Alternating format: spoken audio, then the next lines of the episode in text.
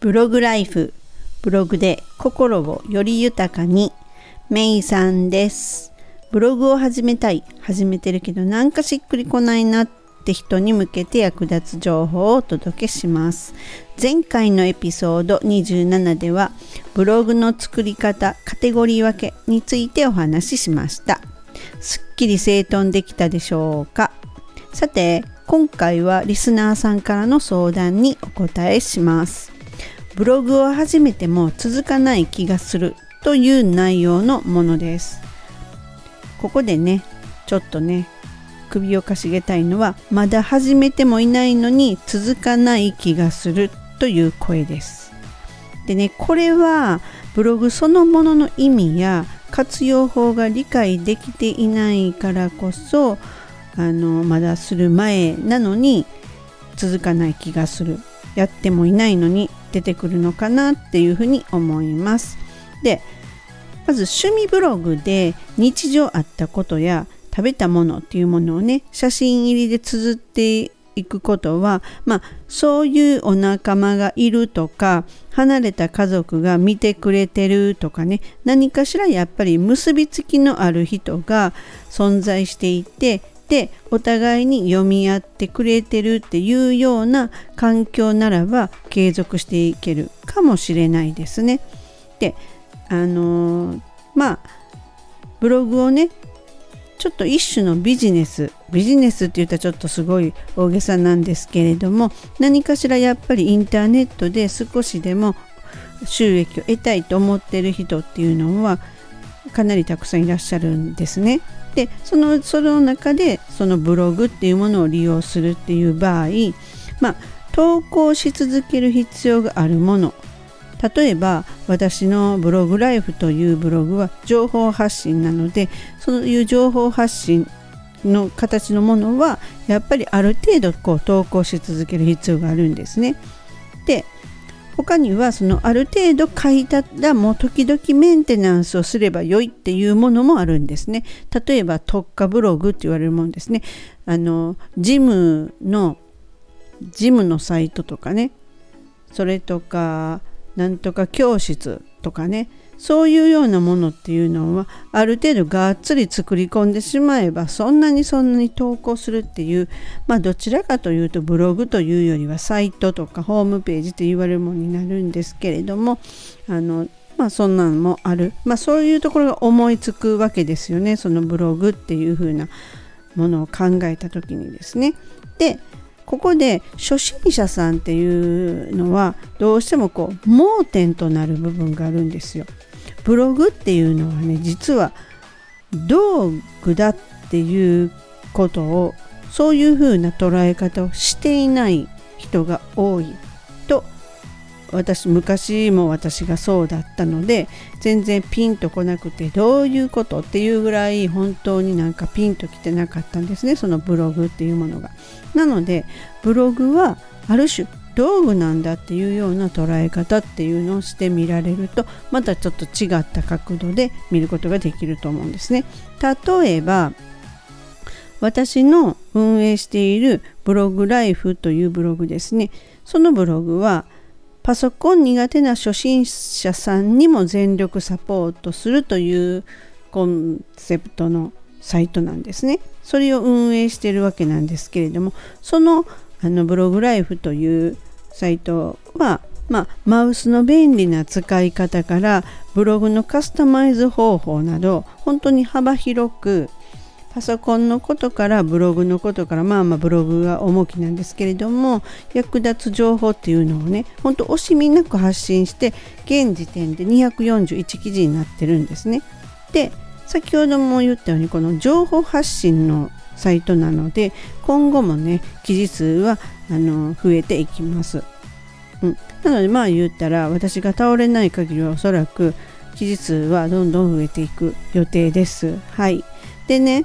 えっと、このまあブログライフっていうブログを私が運営ししたからこそこのブログで心をより豊かにっていうものを経験しそして今こうやって話しているこのチャンネルが生まれたわけなんですね。でまたね自分のブログをね育てていく中で私はその育ててる中でのユーデミーで教材を販売したらあのその私のサイトブログライフの中でユーデミーで教材を販売しましたとか今ならあの安くなってますとかですねそのユーデミーで1つ販売して次2つ目も販売し3つ目も販売しってしたらその度に自分のブログでそういうふうに宣伝をできるわけですよね。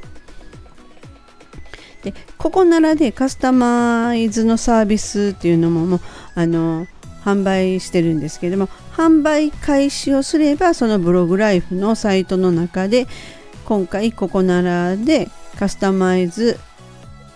のサービス販売しております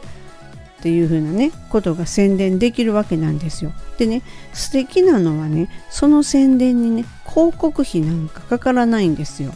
通常はなんかまあ一昔前とかだったらやっぱり新聞広告ですよね。新聞広告をに入れたり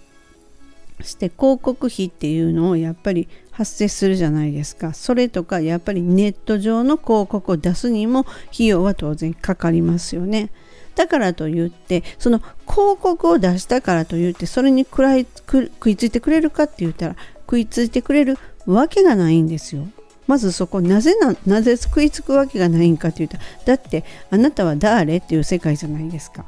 もうブランド名が通ってるのであればあのそんなにね人はこう警戒もないしまだちょっとああそこのんかってまだ覗こうかなっていう気にもなるじゃないですか。なのでその自分がどこの誰かもわからないっていうようなレベルの人が広告を打ったところで誰がそんなね真剣に見てくれるのっていうことになりますよね。そんなのはもっともっと先の話なのでそれなら自分のブログをほぼ無料でブログなんて、まあ、手に入れれるし作るのも今時簡単じゃないですか。なのでそこの自分のブログの中で広告を出すいう形ですよね。自分で自分を宣伝するっていうことがしたらいいわけですよ。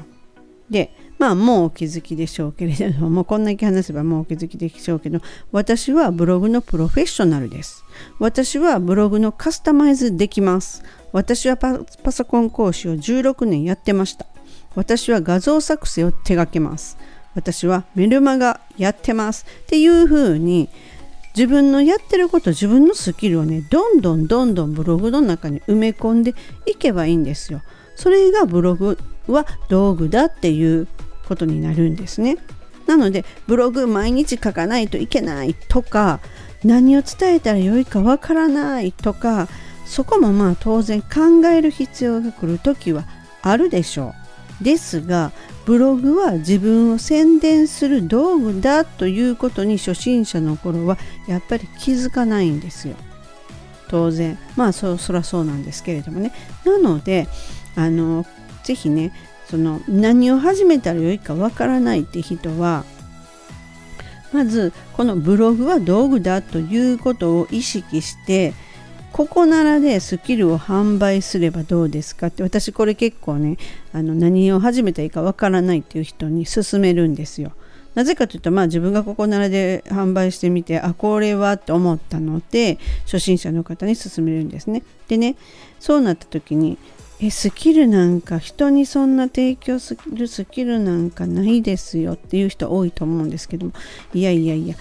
人生ねやっぱりある程度生きてくると何かしらの得意なことっていうのが自然とスキルが身についてるはずなんですよ。でねそれに気づいてない人もいてその気づいてない人が多いと思うんですね。